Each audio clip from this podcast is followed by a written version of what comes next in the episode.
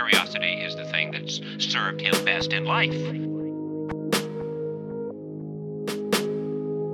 Where does that come from? Are you born with it? Is it DNA? Is it some early childhood exposure?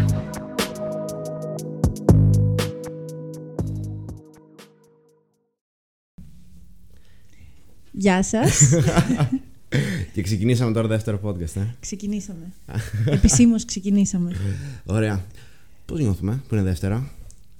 Πάρα πολύ καλά. Για πείτε, τι σας είπανε τα, οι φίλοι σας; Μμ, καλό ερώτημα. Τι μας είπαν οι φίλοι μας; Ε, ναι. Νομίζω μαμάδες, μπαμπάδες, φίλοι δώσαν στην αρχή ξέρεις, πολύ θετικό feedback και νομίζω μετά όσο τους ρωτάς, αρχίζεις και βλέπεις κάτι και τι δεν σ' άρεσε εκεί και, Ναι, και ναι, παίρνεις το ναι. πραγματικό, ας πούμε. ε, θα σου πω, νομίζω μας είπαν να κόψουμε αυτό το που μόλις τώρα έκανα. Και Στον εγώ μπορεί να έφεραν. έχω κάνει. ναι, ναι, ότι το Ναι. κάναμε λίγο. Ναι. Ε, τους άρεσε. Νομίζω ότι το podcast εν, ενδείκνεται πιο πολύ αυτό που μου είπαν στο να το κάνουν, να το ακούς κατά τη διάρκεια που οδηγάς, κατά τη διάρκεια που περπατάς, κατά τη διάρκεια που κάνεις κάποια δουλειά στο σπίτι. Είναι έτσι κάτι πιο χαλαρό, πιο συζητήσιμο. Ε, νομίζω αυτό μας είπαν πιο πολύ κατά κύριο λόγο. Δηλαδή Ναι. ότι τους άρεσε, ότι κράτησε ίσως λίγο παραπάνω από όσο θα θέλανε Μμμ. και ότι είναι ένα podcast που σε κάνει να αισθανθείς ότι βρίσκεσαι ανάμεσά μας. Δηλαδή, με αυτό που είπαν όλοι είναι ότι μιλούσαν την ώρα που ακούγαν το podcast και λέγανε Ναι, ρε, εσύ, έχει δίκιο η Αναστασία. Ε, πω, Ναι, ναι. Συμφωνώ με τον Νικηφόρο. Πω, τι βλακία υπάρχει τώρα. δηλαδή, α- αυτό τους βγήκε πάρα πολύ. Σαν Νομίζω να ότι. βλέπεις γιαγιάδες να βλέπουν στην υγειά μας και να χορεύουν μαζί με αυτά που βλέπουν. Ε, ε, ναι, νομίζω πάνω κάτω το ίδιο feedback πρέπει να πήραμε. Ναι, και εμένα κυρίως και οι από άλλοι. άποψη χρόνου και μου είπαν το θετικό αυτό το ότι όντως μπήκανε και αυτοί στη σκέψη. Ναι. Να, τα- Το να οποίο σκεφτούν νομίζω- και οι ίδιοι λίγο τις ερωτήσεις. Ναι. Το, προσωπικά εμένα με χαροποιεί περισσότερο απ' όλα το ότι το αν θα καταφέρουμε βασικά να κάνουμε ένα pod το οποίο νιώθεις ότι είσαι μέλος της παρέας. Ναι. Οπότε, εφόσον μας το Σωστό. λένε για το πρώτο μας επεισόδιο, που υποτίθεται και πρώτο επεισόδιο είναι λίγο δύσκολο να βρει τη ροή και τη συνοχή και όλα αυτά, είναι full ευχάριστο. Ελπίζουμε να το διατηρήσουμε. Μακάρι, Ε, μακάρι. Οπότε αυτό είναι σίγουρα το ένα μεγάλο plus. Και ένα δεύτερο το οποίο επίσης μας ε, ανέφεραν νομίζω αρκετά άτομα για το κομμάτι του ήχου. Το οποίο εντάξει, προσπαθούμε να το φτιάξουμε. Είμαστε στην πορεία αυτού. Α, αλλά ναι. φτιάξουμε. Με, αυτό είναι νομίζω καθαρά. Όσο θέμα μα δίνουν εμπειρίας. σχόλια, Και νομίζω λίγο θα πιο έχουμε τεχνικό. δυνατότητα να βλέπουμε και πράγματα προ βελτίωση. Έτσι. Έτσι ακριβώς. Α, οπότε. Lean να είστε startup. Σιγά αυστηροί. σιγά, step by step. θα το βρούμε. Lean startup, είπες. Lean startup Αυτό approach κάνω. παντούς στη ζωή μας νομίζω πλέον. Εν τω μεταξύ, το Lean startup ναι. Έτσι, μια μικρή εισαγωγή πριν πούμε στο κύριο μας θέμα. Γιατί επίσης σήμερα, παιδιά, θα δοκιμάσουμε να έχουμε τη δομή που είχαμε προπαντήσει επί της ουσίας. Ε, να έχουμε μια μικρή εισαγωγή, μετά να μπούμε στη θεματική μας και από εκεί και πέρα να μιλάμε λίγο για επικαιρότητα. Ε, αυτό το Lean Startup πρέπει ή κάποια στιγμή να το θίξουμε, αν θες τώρα να το αναφέρεις. Πολλοί κόσμοι το ακούει, δεν έχει παραμικρή ιδέα τι είναι. Αυτό το Lean που λέμε. Ε, οπότε εσύ, σαν startupper, θα μπορείς να μας πεις κάτι. Ωραία, πράγματα νομίζω έτσι. να το κρατήσουμε ίσως για την ε, εκπομπή που θα μιλήσουμε πιο πολύ για επιχειρηματικότητα, γιατί όντως εμένα μου άλλαξε πολύ τον τρόπο σκέψης. Οπότε δεν θα κάνω τώρα κάτι. Σούπερ. Αλλά είναι φοβερό. Ωραία, ωραία. Οπότε το Άρα θα κρατάμε. τους κρατήσουμε σε αγωνία. Βεβαίως. Ε, οπότε το κρατάμε. Αν θέλουν τα παιδιά να τα ακούσουν, μας το, μας το λένε. Μηνυματάκι, σχόλιο και κάτι τέτοιο. Για να το δείξουμε την επόμενη φορά. Ε, εσύ, Αναστασία, θες να μας πεις τίποτα για τυχόν άλλα σχόλια που μπορεί να ακούσαμε κτλ. Όχι, αυτά που σας είπα και πάνω κάτω νομίζω τα ίδια ήταν. Οκ, σούπερ. Ε, οπότε κάπως έτσι πάμε για μικρή εισαγωγή. Επίσης πρέπει να κάνουμε ένα πολύ μεγάλο καλωσόρισμα στον πρώτο μας καλεσμένο, ο οποίος είναι θολωμένος όμως σήμερα. και δεν θέλει να Πες- συμμετέχει. Πες γιατί όμως. Ε, δεν θες να τα πεις εσύ, ε. Άντε, θα τα πούμε εμείς γι' αυτόν. Άρα, κάνε εσύ την εισαγωγή. Σήμερα μαζί μας έχουμε τον Αποστόλη Βαλαβάνη. είναι μαζί μας, μεν. δεν είναι καλεσμένος ακριβώς δε, διότι δεν επιθυμεί ακόμα να μιλήσει. Έχει έρθει κατευθείαν από άδεια από το Μεγάλο Πεύκο. Το Μεγάλο Πεύκο είναι το στρατόπεδο, το κέντρο στρατοπέδου των ειδικών δυνάμεων. Έχουμε Δεν έχουμε απλά ένα στρατιώτη. εδώ Δεν έχουμε πέρα. απλά, λοιπόν, ένα Δεν έχουμε ένα στρατιώτη. φαντάρο. έχουμε ένα φαντάρο ειδικών δυνάμεων. έτσι. Και θα Ου. βοηθήσει και σε τεχνικά θέματα, αλλά και θα μας βοηθήσει στην έρευνα. Και είναι Σήμερα το- θα είναι ο δικός μας Τζέιμι. Οκ. Δεν ξέρω. Τζέιμι είναι. Για, για κάποιους που δεν ξέρουν, θε να μας εξηγήσει την φορά. Λοιπόν, ο Τζέιμι είναι επί της ουσίας ο, ο tech guy του, Τζε- του Joe Rogan. Του The Joe Rogan Experience. Είναι, έγινε full γνωστός αυτός ο ρόλος επί της ουσίας ενός producer, ο οποίος στο κομμάτι του producing κάνει ταυτόχρονα και το research. Οπότε ό,τι λες, Οκ. να υπάρχει και από πίσω ας πούμε, το βίντεο που θες να δεις, να υπάρχει και το fact checking, ας πούμε. Οπότε σήμερα θα μας βοηθήσει με αυτό ο Αποστόλης. Ε, και τον περιμένουμε σίγουρα καλεσμένο κάποια στιγμή για να μας μιλήσει και για το field για το οποίο θεωρώ ότι είναι από του πιο expert, ειδικά στην ηλικία μας, που είναι το κομμάτι των. Ακούστηκε, Για το ακούστηκε. στρατό, ναι. Ε, ακούστηκε. Ωραία, να πάρουν και τη φωνή τα παιδιά. ε, που είναι οι αγορές, γενικότερα χρονιστήρια και τα σουξουμούξου. Οπότε ευπρόσδεκτος, όποτε. Εδώ Όποτε είναι επιθυμείς σημαντικό να να έρθεις. πούμε στα παιδιά ότι εμείς αυτό που έχουμε σκεφτεί ως podcast είναι στην αρχή να κάνουμε κάποια επεισόδια οι τρεις μας, να δοθεί έτσι πιο έντονη η ταυτότητα και η κουλτούρα του podcast που θέλουμε και στα επόμενα επεισόδια να αρχίσουμε να έχουμε και δικούς μας καλεσμένους, Ναι. να τους προσπαθούμε να τους απομυθοποιούμε και να τους φέρνουμε έτσι μαζί και να τους ρωτάμε πράγματα που πιστεύουμε ότι θέλουμε όλοι να μάθουμε για εκείνους. Οπότε θέλετε να προχωρήσουμε; Για πάμε λοιπόν να ακολουθήσουμε τη δομή που έχουμε στο δομή. μυαλό λοιπόν. Α, με αφορμή κάτι που έχει γίνει τώρα στην επικαιρότητα, ε, που είναι το. επί της ουσίας η παρουσίαση της. Πώς το είπατε στα ελληνικά, η ευλογιά του Γρήπη πυθίκου. των- Η ευλογιά του. Α. Monkeypox επί της ουσίας Ναι, είναι. Ε, νομίζω όντως στα ελληνικά, αν θέλαμε να το μεταφράσουμε, θα ήταν η ευλογιά του πυθίκου. Ε, που έχει εμφανιστεί ε, πριν καλά-καλά τελειώσει ο COVID, ας πούμε. Ε, και με αφορμή αυτό, σκεφτόμασταν σαν θεματική να θίξουμε το η ζωή μετά. Ε, Η ζωή μετά από μια πανδημία. Ναι, η ζωή μετά από μια πανδημία που σιγά σιγά μπαίνουμε και εμείς σε αυτό το, το ρυθμό. Α, και κάπως έτσι δηλαδή να το, να το ξεκινούσαμε σαν θεματική. Πώς ήταν μέσα, αν θέλουμε να πούμε λίγα πραγματάκια γι' αυτό. Πώς εξελίσσεται και πώς πιθανό θα ήταν να ξαναμπούμε όμως και σε μια τέτοια πραγματικότητα. Που τώρα αυτό που έχει γίνει με το Monkeypox απλά δημιουργεί κάποιες αναμνήσεις. Δεν νομίζω όμως ότι θα καταλήξουμε να, να βρεθούμε πάλι σε πανδημία. Οπότε κάπως έτσι αυτό σαν θεματική έχουμε. Α, Τέλεια. Οπότε δεν ξέρω ποιος θέλει να ξεκινήσει. Νομίζω να ξεκινήσει η Αναστασία να μας πει πώς πέρασε την πανδημία. Πώς πέρασα την πανδημία. Εγώ νομίζω ήμουν από τους τυχερούς που πέρασα καλά στην πανδημία μου. Δηλαδή, γενικά νομίζω ότι χρειαζόταν αυτό το break λιγο Δεν ξέρω, ε, συνειδητοποιείς λίγα παραπάνω πράγματα για τον εαυτό σου, ε, κάποιες ασχολίες νέες. Ας πούμε, εγώ ξεκίνησα να κάνω γυμναστική που το είχα αφήσει τελείως πάρα πολύ καιρό. Ναι. Και να βλέπω παραπάνω ταινίες που ήθελα, με τη λίστα που είχα φτιάξει με ταινίες. Και ήμουνα και τυχερή επειδή ήμουνα και στην πόλη μου και είχα τις φίλες μου. Πολύ σημαντικό. Ε, πάρα πολύ Να έχεις σημαντικό. ανθρώπους σου ναι, και να βλέπεις ωραίες έχεις- Ναι. και εντάξει, νομίζω είχαμε, Άρια, άμα θυμάσαι, και το σπίτι της Νίκης. ναι, εντάξει. Φοβερό στέκι, παιδιά. ναι, και Α, οκ, οπότε το σπίτι πέρασαμε Νίκης ήταν πολύ ωραία το- πανδημία. Ναι. Ε, τη δεύτερη φορά τώρα Κοίτα να δεις. που... Sorry που σε διακόπτω. Δεν το ακούσεις συχνά αυτό. Τι εννοείς; Πολύ ωραία πανδημία. Χρειαζόταν αυτό το διάλειμμα. Με βοήθησε όλο αυτό. Ισχύει. Ναι. Ναι, δεν το, δεν το βλέπω τόσο αρνητικά. Εννοείται δεν μ' άρεσε από ένα σημείο και μετά εντάξει, κούρασε. Ε, η δεύτερη δεν μ' άρεσε τόσο πολύ. Πέρυσι που ήταν γύρω στο Νοέμβρη, νομίζω που μας ξανακλείσανε. Δηλαδή, εκεί Ναι. δεν ήμουνα και στα πολύ καλά μου. Και ειδικά με το πανεπιστήμιο. Εγώ το ένιωσα, πάρα- ένιωσα την πανδημία από το πανεπιστήμιο. Αυτά τα διαδικτυακά που είχαμε, ε, το ότι δεν μπορούσα να κάνω όλα αυτά που είχα φανταστεί ότι θα κάνω στο πανεπιστήμιο. Δηλαδή, μπήκα πρώτο έτος, ένα εξάμηνο και μας κλείνουνε. Αυτό Πάνω- ήθελα να σε ρωτήσω βασικά. Εσύ πρόλαβες πανεπιστήμιο από διαζώσεις μόνο ένα εξάμενο. Μόνο ένα εξάμηνο. Δηλαδή, είναι εκεί που είναι βρίσκεις insane, τα έτσι. πατήματά σου, Ναι.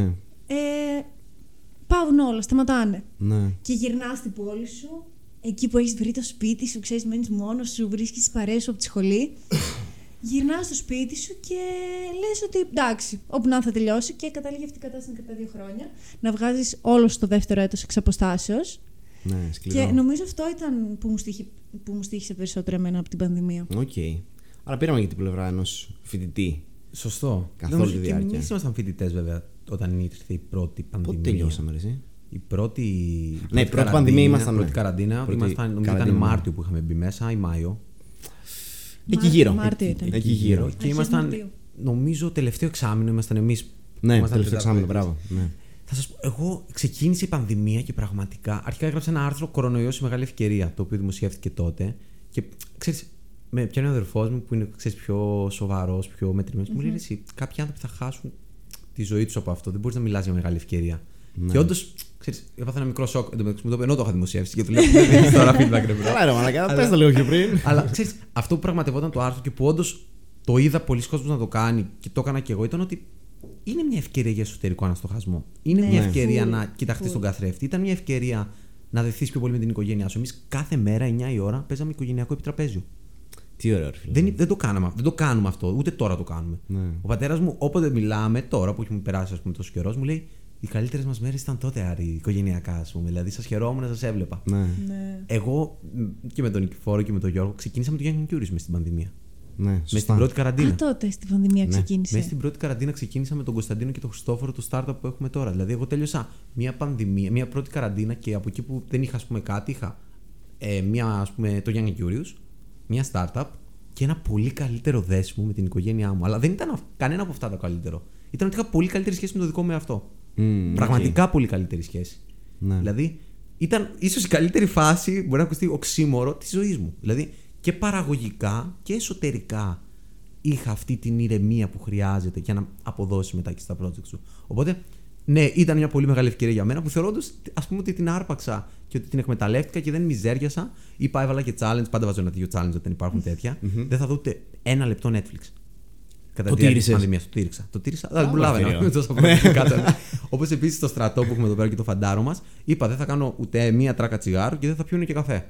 Που στο στρατό ξεκινάνε όλο το κάπνισμα και πίνεις τρεις με τέσσερις καφέδες. Σωστό, ναι. Γιατί θες να τσεκάρεις τον εαυτό σου πώς μπορεί να, Ναι, αντιμε- ναι, ναι. να αντιμετωπίσεις μια τέτοια κατάσταση. Και εμένα αυτό με βοήθησε. Ναι. Νομίζω αυτό από το δικό μου. Οπότε νομίζω γενικά την περίοδο της πανδημίας είναι πώς την εκμεταλλεύτηκε ο καθένας. Δηλαδή, Πολύ σημαντικό, όντως. γιατί είχαμε μια ευκαιρία στις μέρες μας το να έχεις τόσο, τόσο χρόνο για τον εαυτό σου, για τους Ναι. ανθρώπους σου.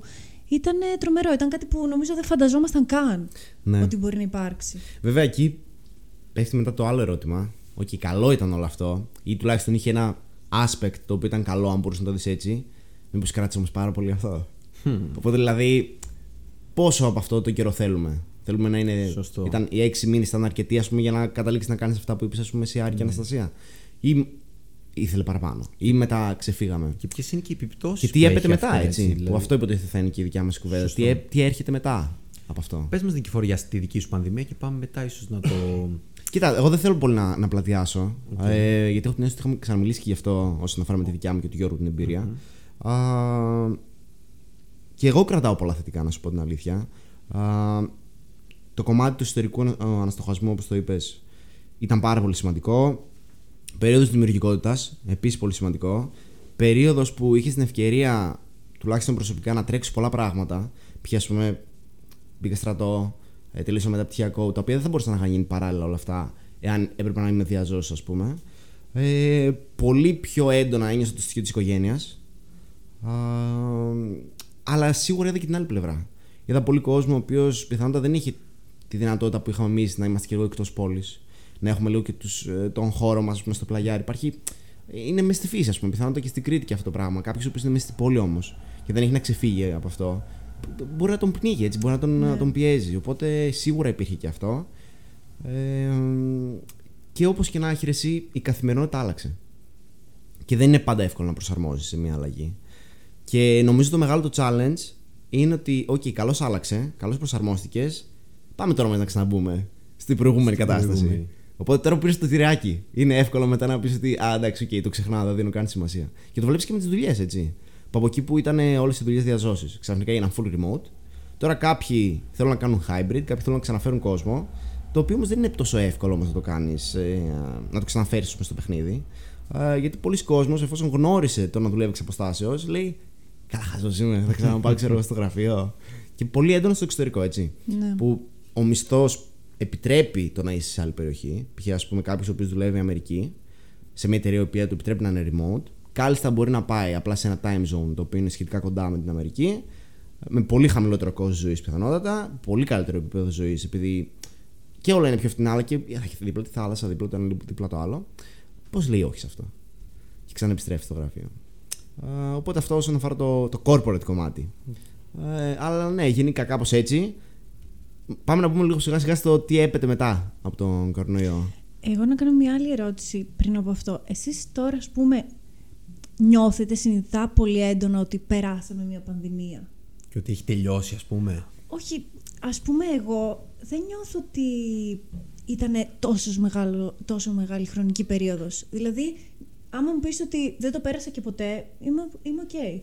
Δηλαδή δεν το, δεν το νιώθω τόσο βαριά. Για Υπάρχει να ένα πάρα μπορώ πολύ να ωραίο. πάω στο μετά. Sorry που διακόπτω πάλι ρε, εσύ. Υπάρχει ένα πάρα πολύ ωραίο. Δεν είναι θεώρημα ρε, εσύ. Παρατήρηση που είχε κάνει ένας ψυχολόγος και κάτι τέτοιο. Που είχε να κάνει με τον πόνο, ας πούμε. Για πες. Και έλεγε. Τώρα, Αποστόλη, θες να ψάχνεις ρε, εσύ, μήπως πω και καμιά μαλακία.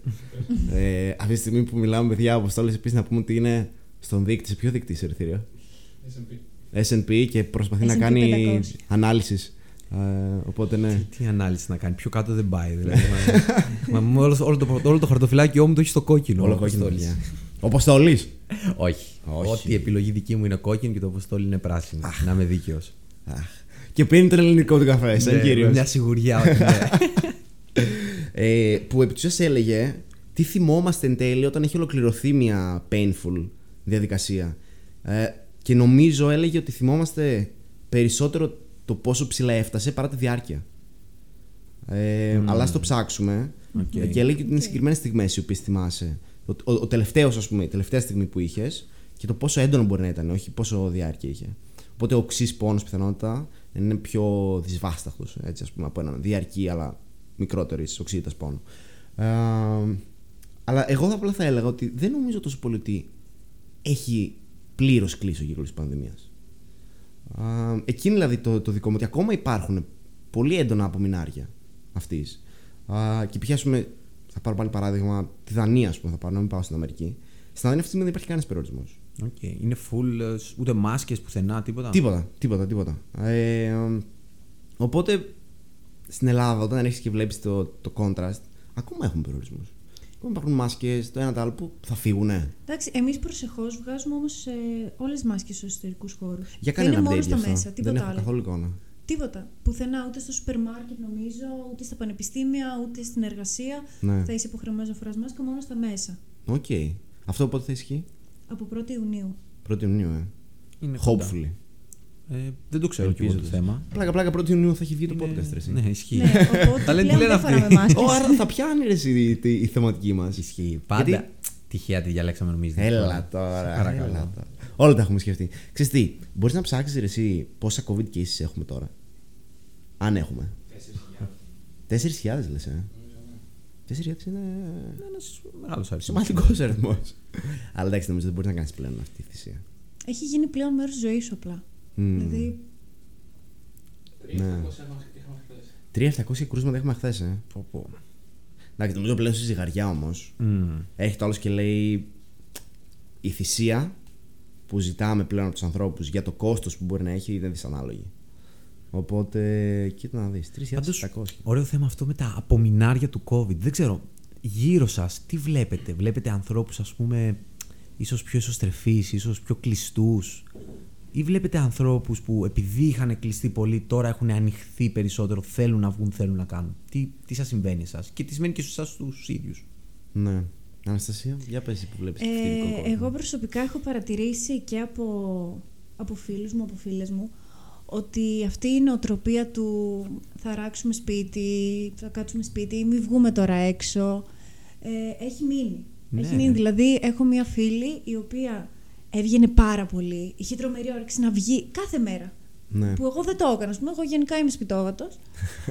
και η φίλη μου έβγαινε, μιλάμε και είμαστε πώς το κάνει τώρα αυτό συνέχεια. Και τώρα είναι σε ένα mood να κάθεται σπίτι συνέχεια. Μου λέει, της λέω πάμε μια βόλτα. Ε, μου λέει, μήπω να κάτσουμε καλύτερα σπίτι. Βόλτα τώρα. Ε, μήπω να κάτσουμε καλύτερα σπίτι να παραγγείλουμε τίποτα. Ναι. Ε, δεν ξέρω, εγώ προσωπικά είμαι από την άλλη πλευρά. Μμμ. Μ' αρέσει να βγαίνω. Ανέκαθεν μ' άρεσε, αλλά εντάξει, όχι πάρα πολύ. ε, και ναι, απλά νιώθω ότι σαν να μην υπάρχει αυτή η πολύ έντονη διασκέδαση. Νιώθω μια μονοτονία. Δεν ξέρω πώς να σου το εξηγήσω. ναι. Ε, Λόγω κάπως- έλλειψης συνοστισμού, ας πούμε, δεν υπάρχει ο πανζουρλισμός που υπήρχε ακόμα; Ή είναι απλά στις προτιμήσεις του κόσμου ότι, α, οκ, αυτό που έλεγες για τη φίλη σου. Αυτό το λίγο πιο χαλαρό συνέχεια, χαλαρό, χαλαρό, δεν ξέρω. Μπορεί να είναι η ιδέα μου. Ναι, τι, τι εικόνα Εγώ έχεις δεν από το τον βλέπετε. κύκλο σου, αυτό λέμε. Διοροσύνη Νικηφόρε. Κοίτα, ξέρεις τι. Ίσως επιστρέφω λίγο στο, στην προηγούμενη κουβέντα που κάναμε. Νομίζω ότι απλά ο- η κατάσταση με το COVID έβγαλε από μέσω πραγματικά το, ένα μεγάλο κομμάτι του χαρακτήρα σου. Αυτοί οι οποίοι ήταν να το αξιοποιήσουν θετικά, το αξιοποίησαν θετικά. Αυτοί οι οποίοι τους πήρε η μπάλα, φάνηκε ότι πιθανότατα δεν μπορούν τόσο εύκολα να διαφ- διαφοροποιηθούν. Και αυτό ήταν κάτι το οποίο δεν μπορείς εύκολα τώρα να κάνεις στραβά μάτια και να πεις Α, δεν έχω περάσει από αυτό. Ε, που είναι. Αυτό το είχα αφήσει- ακούσει από έναν φίλο μου για τελείως χαζή κουβέντα. Ήταν στο Μιλάνο, είχε πάει. Και του λέω αυτό ισχύει, ξέρω εγώ, αυτό που λένε για, για όλες αυτές τις ε, τις κοπέλες στο Μιλάνο. Και μου λέει Once you see, you can't unsee. Ε, εφόσον έχεις δει, μετά δεν μπορείς να πεις ότι δεν το είδες. το οποίο αυτό ισχύει παντού έτσι στη ζωή. Δηλαδή, εφόσον είδες αυτή την πλευρά του χαρακτήρα σου, μετά πώς μπορείς να πεις ότι Α, εντάξει, δεν έχει περάσει αυτό από μένα. Α, οπότε, με αυτή τη λογική, α, επί της ουσίας νομίζω ότι η συμπεριφορά που δημιούργησε κάποιος μέσα στο κορονοϊό έχει μείνει σε μεγάλο βαθμό και δεν ξέρω κατά πώ θα φύγει. Α, είτε με τις τις ανθρώπινες επαφές, το οποίο αυτό με στεναχωρεί ιδιαίτερα, υπάρχει μια απόσταση, ε, είτε με το day to day. Πώς προσεγγίζεις, ας πούμε, τη ζωή. Α, Ξέρεις, θα πρέπει ίσως να ορίσουμε κατά πόσο η εσωστρέφεια και το να είσαι πιο κλειστός δημιουργεί προβλήματα στην κοινωνία ή όχι. Δεν ξέρω, το θέτω σαν, σαν προβληματισμό. Δηλαδή, παίρνουμε ως δεδομένο ότι μετά την πανδημία, πι- εγώ πιστεύω ότι έγινε ένα πολύ μεγάλο κύμα να βγει ο κόσμος έξω να ξεδώσει και τώρα βρισκόμαστε σε ένα πολύ μεγάλο καθοδικό trend και σε πολύ πιο χαμηλά επίπεδα κάτω από τη πανδημία όσον αφορά τις εξόδους. Και αυτό νομίζω το επιβεβαιώνουν και σε έναν βαθμό οι τζίροι που κάνουν τα μαγαζιά εστίαση Μμμ, κτλ. Ότι ναι. είναι πιο, χαμηλέ, πιο χαμηλή Ναι. από ό,τι ήταν πριν την πανδημία. Άρα βλέπουμε ότι αυτό που λέει ο Νικηφόρος, ότι είδε τον εαυτό σου στον καθρέφτη, αναγνώρισες κάποια χαρακτηριστικά που δεν τα είχες δει και, και λόγω της πανδημίας έτεινε αυτό να σε, σε μια πιο εσωστρεφή κοινωνία. μ, οκ. Είναι όμως αυτή η πιο εσωστρεφή κοινωνία μια πιο δυστυχής κοινωνία; Μεγάλο τέτοιο. Μεγάλο jump βασικά να πας από το ένα στο άλλο. Ναι, να συνδέσεις ακριβώς. γραμμικά για να μπεις στο correlation, στη σχέση αυτό οδηγεί σε αυτό. Αλλά γενικά εσύ ο άνθρωπος είναι κοινωνικός. Όπως και να το δεις. Δηλαδή, ένα πολύ σημαντικό κομμάτι της ευτυχίας κάποιου είναι οι συναστροφές που έχει. Α, όσο αυτές περιορίζονται, εντάξει, κόβεις ένα σημαντικό παράγοντα της δικής σου ευτυχίας. Και πιθανότατα και τον γύρω σου, έτσι. Γιατί αυτό πάει μπάλα. Ο ένας επηρεάζει τον άλλον, ο άλλος επηρεάζει άλλους πέντε, άλλοι πέντε επηρεάζουν ο καθένας άλλους πέντε. Κάπως έτσι, ας πούμε. Ε, εγώ συμφωνώ απόλυτα και, και σε προσωπικό επίπεδο. Δηλαδή, νομίζω ότι ξέρεις, είναι ωραίο η κοινωνικοποίηση, σε γεμίζεις, Ναι. σε, σου δημιουργεί νέα soft skills. Αλλά το θέτω σαν προβληματισμό γιατί ξέρεις, πολλοί, πολλοί άνθρωποι ίσως ήταν υπερβολικά κοινωνικοί και εξωστρεφείς και δεν είχαν καταλάβει τι είναι οι ίδιοι πραγματικά. Ναι. Και μέσα από την πανδημία βρήκαν αυτό που θέλανε. Δεν ξέρω. Το θέτω τελείως σαν προβληματισμό κι εγώ. Δεν, δεν πιστεύω ότι Ναι. όντως δεν έχει άμεσο correlation το εσωστρέφεια δυστυχία, ας πούμε. Ναι. Για πες εσύ, Δύσκολη εσύ. ερώτηση. Κάτι, ναι. Δύσκολη ερώτηση. Δεν ξέρω, δεν νομ... Δηλαδή, στο δικό σου παράδειγμα, Αναστασία, Ναι. μήπως η φίλη σου δεν ήταν ποτέ ένα party animal που ήθελε να βγει έξω και, με, και λόγω με αφορμή τον κορονοϊό κατάλαβε ότι της αρέσει τελικά ίσως να αλλάζει πιο πολύ σπίτι; Για το δικό σου παράδειγμα. Ναι, αλλά ήταν αυτό ή ήταν απλά ότι έγινε μια συνήθεια; Γιατί μιλάμε για τόσους μήνες που όταν κάνεις κάτι τόσους μήνες, μετά σου γίνεται συνήθεια και όταν βγαίνεις ξαφνικά από αυτό, γιατί τι, από τη μια εβδομάδα στην άλλη μας λέγανε: Ωραία, ξαφνικά ανοίγουν όλα. ναι. Ξαναμπες, βγες, πάρτα ρε. Ε, οπότε δεν ξέρω. Εγώ πιστεύω ότι ήταν λίγο συνήθεια η πανδημία. Μπορεί να είναι και αυτό που λες ότι συνειδητοποιείς πράγματα για τον εαυτό σου, ε, ότι ίσως να μην έχεις τόσο μεγάλη ανάγκη να βγεις, προτιμάς να κάτσεις σπίτι. Αλλά εγώ θα το έλεγα περισσότερο θέμα συνήθειας λίγο την πανδημία. Ναι. Και είναι δύσκολο μετά από- όταν χτίζεις μια συνήθεια να πεις ότι, οκ, Ισχύει. Από πώς τη Και πάω. όχι απλά συνήθεια, βασικά τρόπο ζωής τώρα για δύο χρόνια σχεδόν. Ναι. Σωστό. Απ' την άλλη, αν είναι βασικό θεμελιώδη χαρακτηριστικό του εαυτού σου, τη πα τη συνήθεια. Ας πούμε, Γιάννης Καταξάκης που τον ξέρουμε και οι τρεις. ναι, μεν κλείσει και στην πανδημία, αλλά είναι ακριβώς όπως ήταν και πριν την πανδημία όσον αφορά τις εξόδους. Γιατί είναι Ναι. βασικό θεμελιώδη χαρακτηριστικό δικό του το να βγω έξω να παρτάρω. ναι. Ναι. Οπότε που ξέρεις, α, η πανδημία δεν τον επηρεάσει κάπως, απλά Ήταν έβαλε ένα- ένα μικρό ένα φρένο. break, ένα μικρό Ναι, break, ένα Ένα μικρό μικρό break. διάλειμμα για να επιστρέφει ακόμη πιο δυνατός. Όχι, νομίζω ότι απλά έκανε πάρτι σπίτι του και, και πάρταρε εκεί. Ναι. Εσείς σε Εντάξει, τι οκ. φάση ήσασταν με τη διασκέδαση, δηλαδή νιώθετε διαφορά από πριν, ή είστε... Κοίταξε. Θα βγείτε νομίζω, λιγότερο; Νομίζω ότι μιλάω και για τους δυο μας, αλλά εννοείται θα με διορθώσει ο Άρης αν κάνω λάθος. Και πολύ νιώσαμε πανδημία γιατί δεν βάλαμε και πολλούς περιορισμούς με αυτό το κομμάτι. Τώρα εντάξει, Ναι. δεν ξέρω αν μας τιμάει ιδιαίτερα αυτό. αλλά όσο ήταν να βγω, έβγαινα. Ε, απλά δεν είχα τόσο πολλές υποχρεώσεις. Ε, το να πάω σχολείο, ας πούμε, και τέτοια. δεν το ένιωθα σαν πίεση. Ειδικά από άποψη διασκέδαση, μην σου πω και παραπάνω. Ε, Δεν απορρίπτω ούτε, ούτε υιοθετώ τίποτα από ό,τι ακούστηκε. Πάντως και εγώ στην ίδια φάση ήμουν. Ναι. Και ήμασταν από τους τυχερούς. Μήπως εμείς το φαίνεται ότι περάσαμε κρατήσατε έτσι. πολύ. Δεν ξέρω τώρα αυτό. Όχι, εγώ, εγώ είμαι τελείως πιστεύω- κατά αυτού που λέω τώρα έτσι. Ε, δεν δεν μ' άρεσε εγώ καθόλου αυτό το πιστεύω στίγμα. ότι ειδικά. ό,τι και να γινόταν, δηλαδή και να μην κρατούσε τόσο, να μην είσαι σπίτι, στην ίδια κατάσταση θα καταλήγαμε. Ήταν κάτι που δεν μπορούσε να ελέγξει. Καλός ή κακός. Ναι. Κάποια στιγμή θα, θα ζούσες απλά με αυτό. Θα το έπαιρνες απόφαση και θα ζούσες με αυτό όπως Θέλουμε τώρα. και εμείς, ναι. Εν τω μεταξύ, εγώ- να σε κόβω. Όχι, σε κόβω, πες σε το, κόβω. πες το, πες το. Ε, θέλω να κάνω μια ερώτηση πάνω σε αυτό βασικά. Να το συνεχίσουμε. Άμα σου έλεγαν τώρα ότι έρχεται. Αυτό πήγα ακριβώς να πω. Και η στάντια. Έρχεται δεύτερη. Έρχεται, όχι δεύτερη, 89η Ναι, δεν ξέρω. αυτή τη στιγμή. Ε, Αλλά αυστηρή καραντίνα, όπως αυστηρή ήταν η καραντίνα. πρώτη. Δηλαδή... Αυστηρή καραντίνα. Πιστε, ένα, πιστεύετε πώς θα νιώθατε; Δύο, θα μπορούσε να γίνει. Προσωπικά, εγώ πιστεύω ότι ό,τι και, και να έρθει να σου πω COVID ξανά από την αρχή, δεν πρόκειται να ξαναμπεί καμία. Να, ο κόσμος, η κοινωνία δεν πρόκειται να, να ξαναμπεί σε αυτή τη διαδικασία.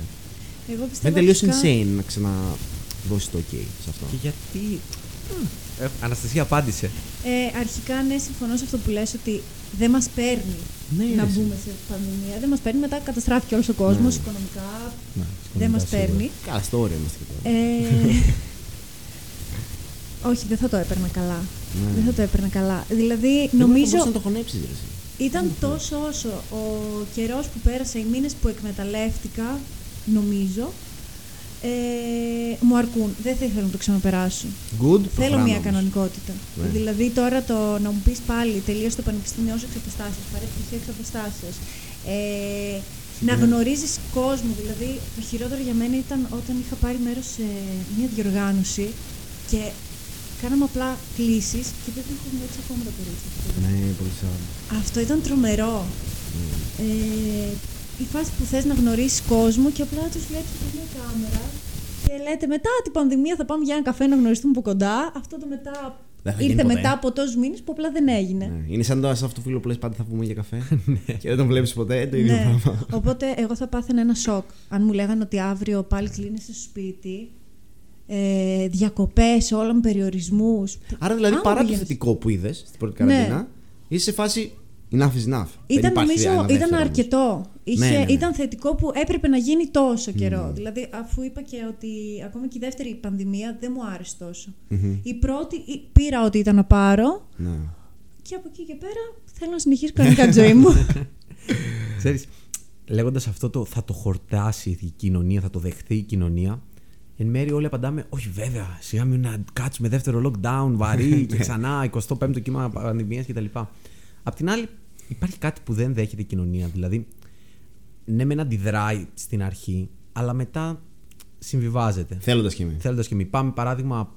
Δεν θέλουμε, ήταν κανένας έτοιμος να δεχθεί ότι θα υπάρχει πόλεμος στην Ευρώπη; Ναι. Γίνεται πόλεμος στην Ευρώπη. Είναι κανείς δεκτικός στο ότι ό,τι λέμε οι λέξεις με keywords γράφονται στον αλγόριθμο που έχουν για μας τα social Ναι. media και τα big data; Κανένας κανένας δεν του αρέσει. You live with it. Όλοι ζούμε με αυτό. Ναι. Ήταν κανείς έτοιμος να κλειστεί στο σπίτι του στην πρώτη πανδημία; Όχι, βέβαια. Ναι. Αυτό και αν ήταν τότε insane που λέει και ο φίλος μου Νίκη Φόρ μετά.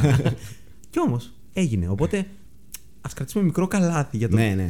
Έχεις Ναι, full δίκιο σε ναι. αυτό. όχι το απαγορεύω γιατί έτσι Full είναι και η δίκιο. ζωή έτσι. Δηλαδή αυτά έρχονται.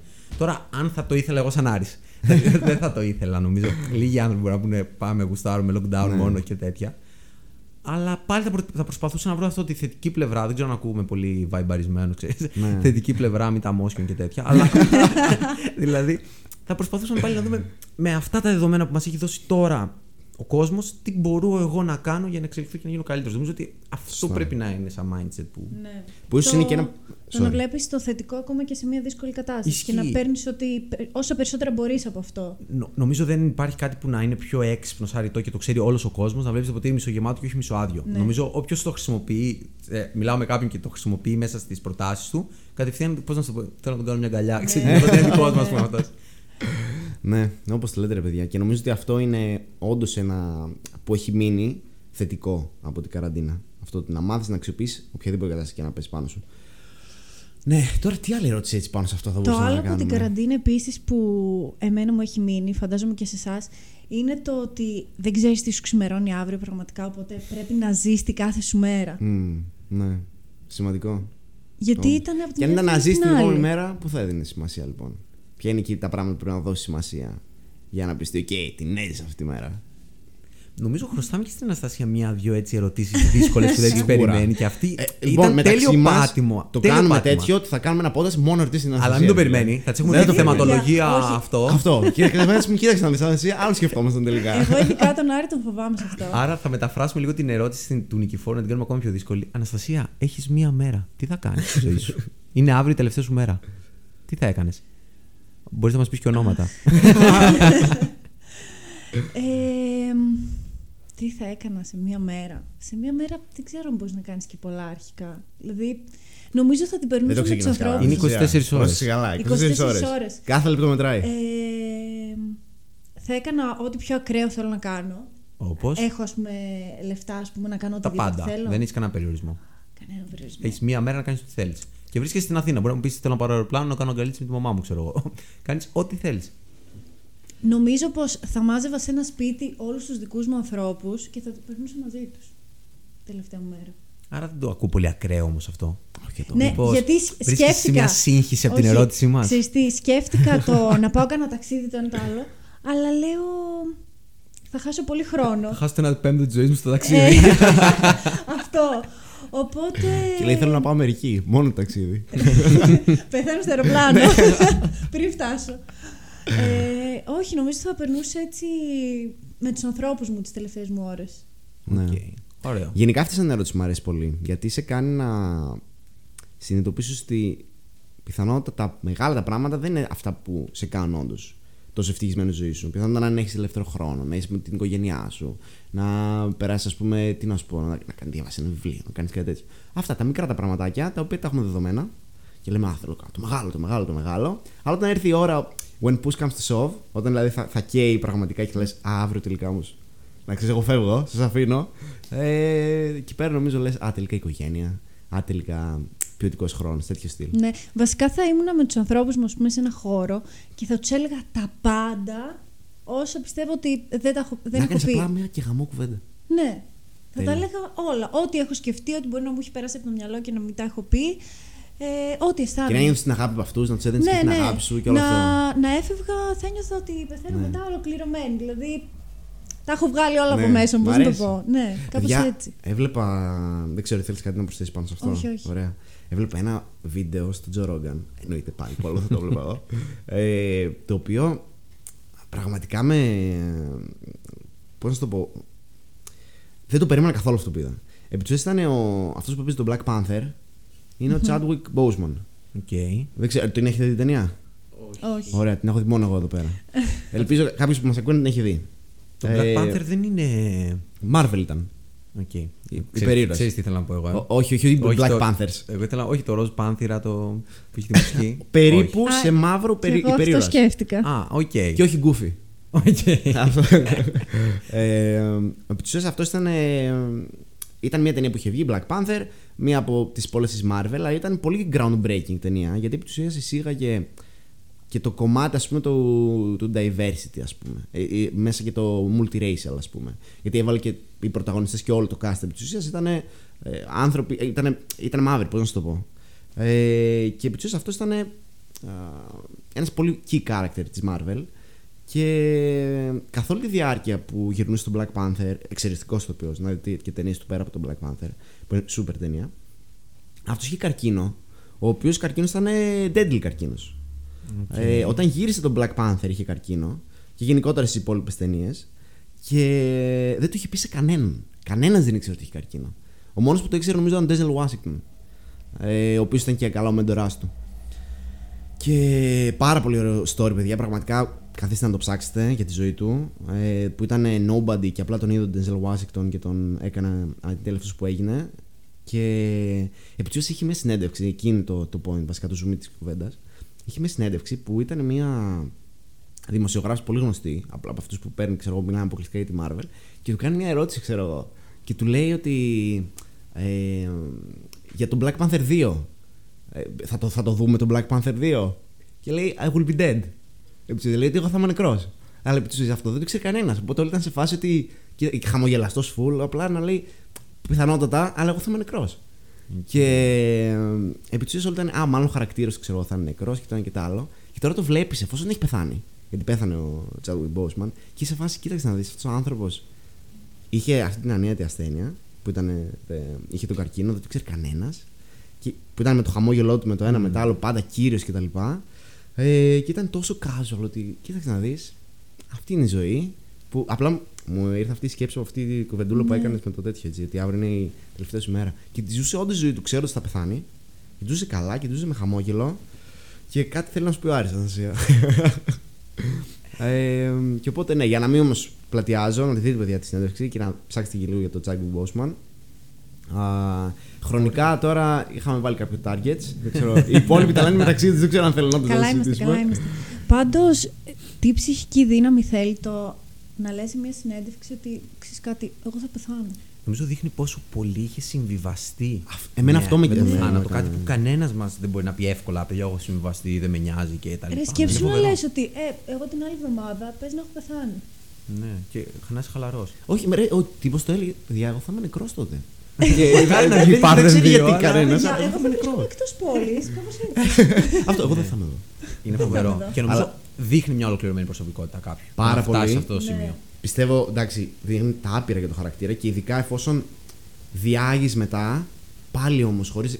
Ούτε α, θα πεθάνω, να κάνω μαλακίζα ή το ένα το άλλο. Πραγματικά το βλέπεις και πρόσφερε στους ανθρώπους τους υπόλοιπους, έδινε χαρά, έδινε το ένα το άλλο. Δεν το άφηνε αυτό να τον καταρακώνει πιθανότατα. Ενώ υπέφερε ο άνθρωπος, έτσι.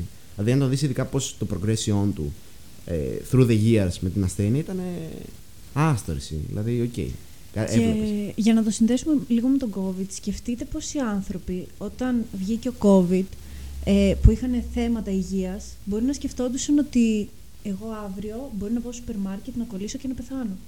Σκεφτείτε πόσοι άνθρωποι ζούσαν ας πούμε, τόσους μήνες με αυτόν τον φόβο. Όντως του να πεθάνουν. Ναι.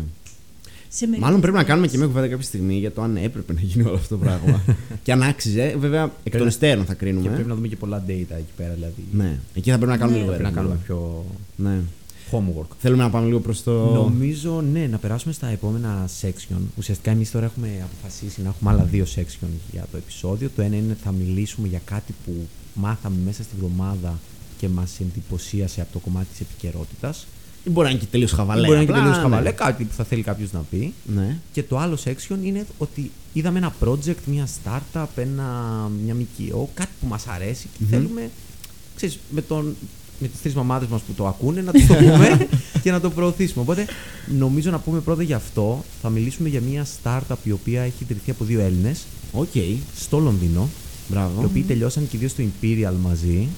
Ε, Οκ. Νομίζω Χριστοδουλάκης λέγεται ο ένας και δεν είμαι σίγουρος για το Μπράβο. όνομα του, του άλλου Ναι. παιδιού που είναι μαζί και που Για να τους ξεκίνησανε. ψάξουμε. Λοιπόν, Μπορείτε να τους μην δείτε. κάνουμε μισή δουλειά. Σωστά, να δώσουμε και τα credits στα παιδιά. Ωραία. Οι οποίοι Συνέχισε. λέγονται Wealthyhood. Το όνομα είναι και πολύ πιασάρικο.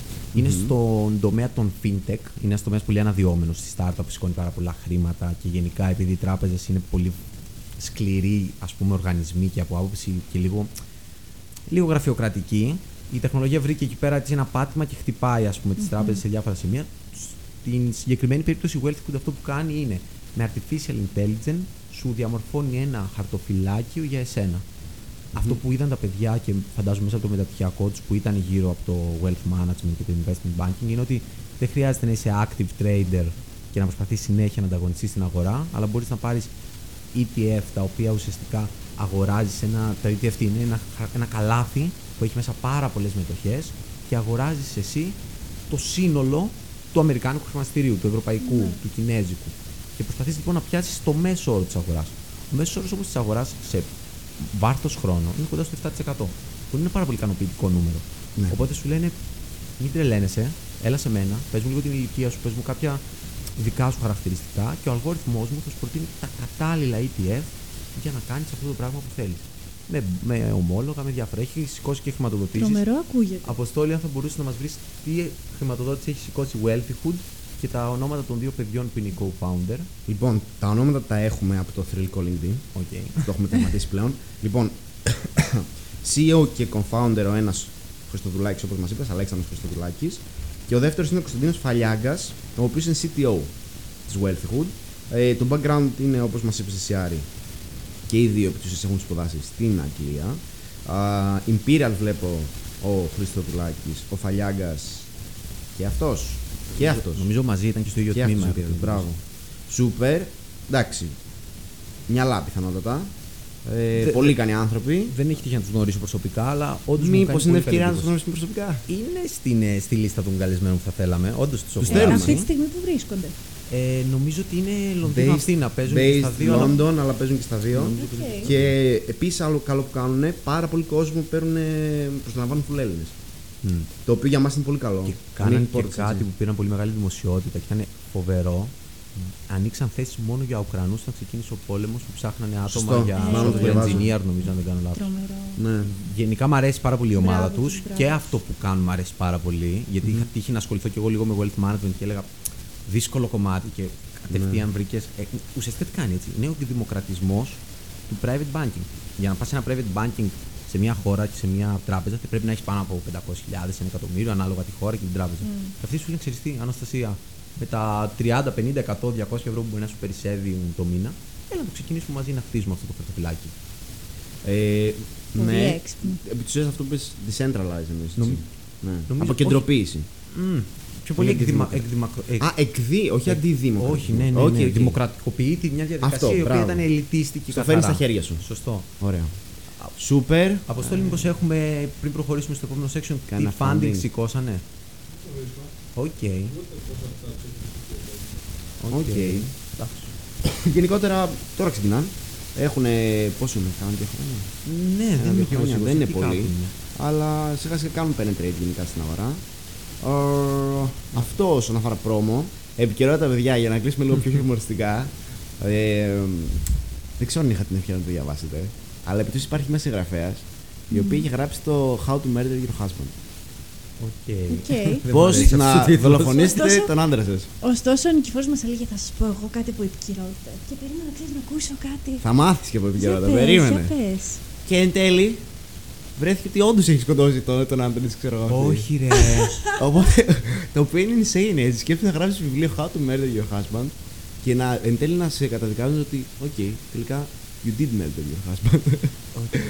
ε, Εντάξει, είναι εγώ- σαν εκείνο τον τέτοιον άρεσε, τον, ε, τον rapper Ναι. που επί μέσα στα τραγούδια του έλεγε τα εγκλήματα που έχει κάνει και μετά τον, το- τον πήγε στην Α, ομιλία και λέει: ναι, Κοίταξε ναι, να ναι. δει, έχεις πει αυτό, γι' αυτό, γι' αυτό. Και λέει: Α, ναι. Οπότε. Δεν παίζει. ρε, μέσα στη φίλε, φλόγη. αυτό. Είναι απίστευτο. Νομίζω και αυτή συμβιβάστηκε με την κατάσταση ότι είναι δολοφόνος. Και... Ε, και legend, ρε φίλε, προχώρησε. θρύλος πραγματικά. Και σκέψου το λίγο. βιβλίο ήταν καλό. Θες να είναι η πρώτη αυτή τη εβδομάδα. Δεν το έχω διαβάσει τώρα, sorry, αλλά η πρώτη Όχι, δεν θα εβδομάδα. μπορούσε κάτι τέτοιο. Σας Θα παρακαλώ. το Να κρατήσουμε- μένει. Να κρατήσουμε ψηλά το επίπεδο. Από πολλοί πώς πήγαινε αυτό το βιβλίο; Η φάση ήταν γνωστή συγγραφέας. Ή απλά σκότωσε τον άντρα της και λέει. «Ας Regularly, γράψω ένα απλά. βιβλίο». Ε, κοίταξε, δεν ξέρω τα motives, αλλά μπορεί, ξέρω εγώ έτσι, για τη, για τη δημοσιότητα να λέει: Ξέρεις τι, θα κάνω τα πάντα ρε, για να το κερδίσω αυτό το fame. Θα σκοτώσω τον άντρα μου και θα γράψω ένα βιβλίο γι' αυτό. Πω, πω. Ακραίο, Έχω αλλά. πάθει σοκ. Γιατί. Λοιπόν, θα επιστρέψω στο προηγούμενο θέμα και θα πω ότι η Wealthhood σήκωσε 765.000 ε, στερλίνες, 765, Α, οκ, με όχι πολλά. δύο γύρους χρηματοδότησης, 243 Μαΐου του 21 και 5 Απριλίου του 22, 525. Οκ, όχι πολλά. Ε, εντάξει, για δύο χρόνια εταιρεία δεν νομίζω ότι είναι και λίγα. Ναι, normal. Ναι. normal. Ναι. Αλλά υποσχόμενο. Αν δεν τα- Αυτό, ρε, τόσο ώστε να. Αν δεν σε σ' αρέσουν, εμείς θα σε δώσουμε. Αν τα- μας τα δίνανε να πεις δεν είναι πολλά. Σε παρασύρθηκα. παρασύρθηκα. Και επίσης νομίζω πρέπει να το πούμε γιατί είναι το νέο το οποίο καίει πλήρως στην επικαιρότητα και δεν μιλάω για τίποτα διαφορετικό από τη δίκαια Amber Heard με Johnny Depp. Τις οποίες για κάποιο λόγο δεν ξέρετε οι δυο σας. ναι, ε, Άρη, βασικά, εσύ έχεις προκληθεί. εγώ θα σας πω την αλήθεια, δεν μπορούσα να κοιμηθώ αν δεν, δω, αν δεν μάθω νέα, νέα τους. Ε, Ρε, εγώ έβλεπα κάποια απο, αποσπάσματα και λέω, ξέρω εγώ στον Νικηφόρο, ξέρεις, δεν το έχω προκληθεί. Στην κλίτα φάση.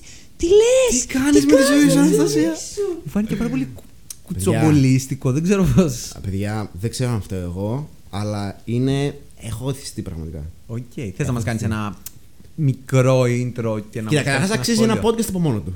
Οκ. Οπότε θα κάνω απλά ένα- μία μικρή εισαγωγή. Johnny Depp vs Amber Heard.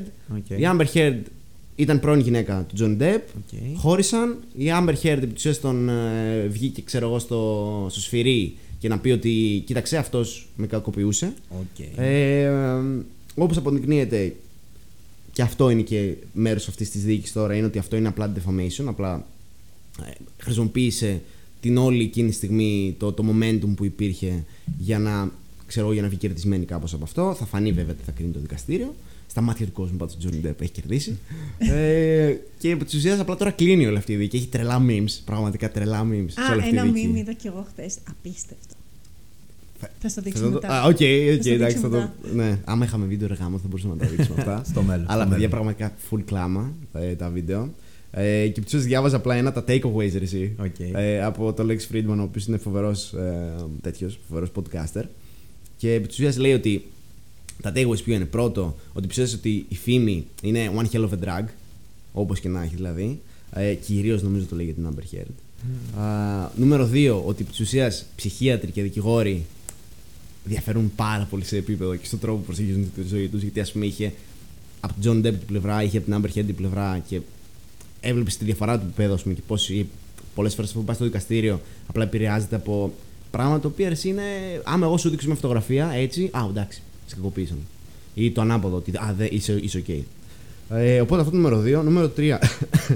ε, ότι ναι, μπορείς να πεις ψέματα σε εκατομμύρια ανθρώπους. Όπως έκανε ας πούμε, η Amber Heard, που εκατομμύρια άνθρωποι, δισεκατομμύρια άνθρωποι πίστευαν όλο αυτό το τέτοιο μέχρι και να πάει στα δικαστήρια. Ότι η αγάπη, γενικότερα οι σχέσεις μπορεί να είναι πολύ μέση γενικότερα. Και πέντε, αυτό που ήταν το full το, full το μήνυμα, ας πούμε, το mega pint of wine. Που του είδε απλά ένας δικηγόρος για να περιγράψει ας πούμε, το glass of wine για να δείξεις ας πούμε, και καλά ο Johnny Depp ήταν, έπινε πάρα πολύ, ήταν mega pint of wine. Που ήταν το full το, το meme, ας πούμε, που δεν το χρησιμοποιήσει καν ποτέ. Οπότε αυτό. και Άρα ήταν εσύ το ποιος πιστεύεις ότι θα κερδίσει; Για μένα, hand down Johnny Depp. Νομίζω Και εγώ αυτό ακούω. δημιουργείται ένα φοβερό θέμα εδώ κατά πόσο.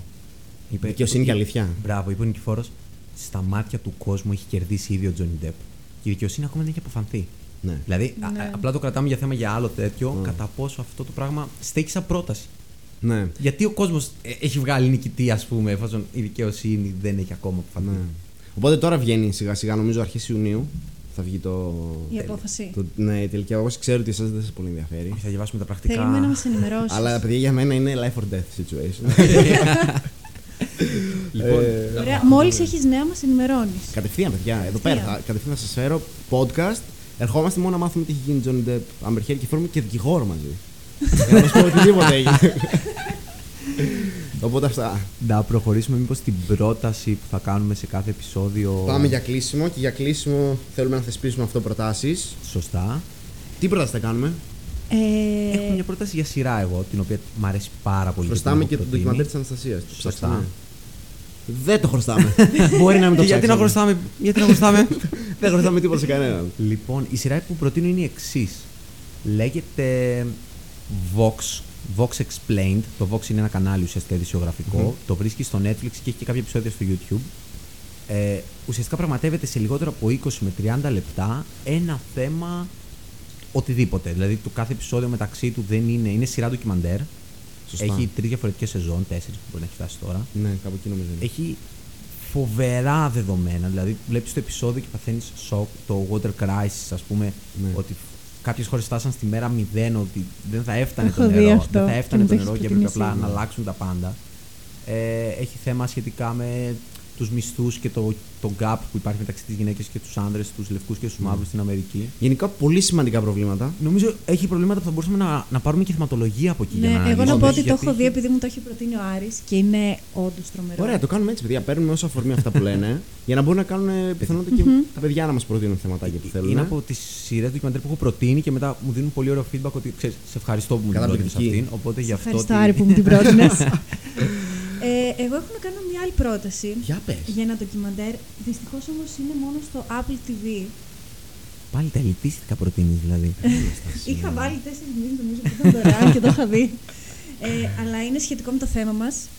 Λέγεται Χρονιά που άλλαξε η γη. Ε, Οκ. άμα, έχει, άμα μπορείτε κάπως να βάλετε έστω δοκιμαστικά το Apple TV για να δείτε το ντοκιμαντέρ, δείχνει ουσιαστικά πώς επηρεάστηκε η φύση όταν όλοι οι άνθρωποι ήταν κλειστοί- κλεισμένοι μέσα στο σπίτι. Okay. Πώς, ας πούμε, οι πιγκουίνοι άρχισαν να βγαίνουν ξανά στην Αυστραλία. Φοβερό. Πώς ε, Και αυτό ένα έγινε- ακραίο, ας πούμε, που μου έχει μείνει. Ενέτη 2020. Ναι, το ντοκιμαντέρ Άντε, βγήκε ρε. το 21. Δείχνει ουσιαστικά ε, περίοδος πανδημίας πώς ε, η άγρια φύση ζούσε ξανά. Δηλαδή, ας πούμε, το πιο ακραίο που θυμάμαι είναι ότι λόγω ε, στα σαφάρι που γίνονται στην Αφρική, ε, υπάρχει πάρα πολύ θόρυβος. Οπότε η Τίγρης νομίζω ε, κάνει έναν ειδικό θόρυβο για να φωνάξει τα παιδάκια της, αλλά πρέπει να είναι τόσο όσο, έτσι ώστε να μην ακούσουν οι υπόλοιποι και ξέρεις, επιτεθούν στα παιδιά. Οπότε ε, όταν δεν υπήρχε αυτό το πράγμα, δεν υπήρχε η ανθρωπότητα να ενοχλεί, ε, δεν πεθαίνανε και πολλά παιδιά γιατί μπορούσε να κάνει συγκεκριμένα αυτόν τον ήχο που χρειαζόταν. Γιατί λόγω των ανθρώπων έκανε μεγαλύτερο, με αποτέλεσμα να πεθαίνουν πάρα πολλά Οκ. μικρά της. Απίστευτο. Φοβερό. Και φοβερό, παιδιά, φοβερό ντοκιμαντέρ. Ναι. Για πες πάλι το όνομα. Η χρονιά που άλλαξε η γη, νομίζω. Ωραία. Χρόνια που άλλαξε η γη Και Vox Explained. και Vox Explain. Χρονιά Οπότε που έχουμε άλλαξε η ντοκιμαντέρ, γη, έχουμε σειρά. Πούμε για ένα βιβλίο; Θες να πάρεις το βιβλίο; βάλουμε και το βιβλίο. Να πάρουμε τη Marshall. Λες. Εσένα αν δεν σ' αρέσει τόσο. Θες να πεις άλλο; Ω, πρότεινε το εσύ, όλα καλά είναι. Εγώ θα έλεγα βασικά ένα, επειδή το έχουμε πάει σε πολύ φιτσουριστικό, του Max Teg- Tegmark, που λέγεται Human 4.0. Ή 3.0, μισό λεπτό για να το προβάλλω. Α, Δεν έχει γράψει και ένας Έλληνας το άνθρωπος 2,0. Πάμε με αυτό. Νομίζω. Δεν ξέρω. ε, απλά το. Ο Παρδάλης που το έχει διαβάσει, Ο, Γιώ- ο Γιώργος το μας έχει προτείνει. το εκθιάζει. Και τον εμπιστευόμαστε πολύ το Γιώργο. στα Μήπως να το βιβλία. διαβάσουμε κι εμείς, ρε εσύ. Νομίζω. Πρέπει- Αυτή πρέπει. θα είναι η πρότασή μας. Ωραία. Το διαβάζουμε και θα σου πούμε την άλλη φορά. Νικόλα. και εγώ έχω ξεκινήσει ένα, αλλά θέλω να το διαβάσω λίγο. Και μετά θα σας πω. Νομίζω Ωραία. να δώσουμε το λόγο στον Νικηφόρο που κάνει αυτό το ωραίο κλείσιμο με τα subscribe και τα like και αυτά. Εφόσον λοιπόν Για πάμε. φτάσαμε στο τέλος, δεν ξεχνάμε να κάνουμε like, δεν ξεχνάμε να κάνουμε subscribe. Share σίγουρα. Εννοείται. Σίγουρα, έτσι το Εννοείται. κυριότερο. Ε, σιγά σιγά που παίρνουμε και εμείς momentum, να μας δώσετε και εσείς ένα push. Ε, και σίγουρα περιμένουμε σχόλια, παρατηρήσεις. Αυτό είναι και το πιο σημαντικό. Το πιο Δώστε σημαντικό μας όπως το λες. feedback. Δηλαδή, Θέλουμε Αυστηρά, feedback. έτσι. Αυστηρά, Χωρίς ναι, ναι. τέτοια, χωρίς παλαπολά. Είστε χάλια. Είστε. ε, Δεν ακούγεστε. δεν ακούγεστε. Νομίζω Εντάξει. ο Νικηφόρος έχει YouTube ε, κλείσιμο, YouTube άδικο κλείσιμο, πώς να το πω; Πατήστε το καμπανάκι, το Κάτι- είπες. δεν έδειξε Ω, καμπανάκι. Καμπανάκι, δεν είναι. Να φάει καμπανάκι. Βέβαια, τι προωθούμε πιο πολύ; Spotify, YouTube. ε, Όπου θέλετε. Το ίδιο Παντού μας είμαστε. κάνει. Είμαστε παντού. Να μας Είμαστε ακούσετε παντού. θέλουμε, να μας πείτε τα σχόλιά σας και αυτά παιδιά. Τα λέμε στο επόμενο.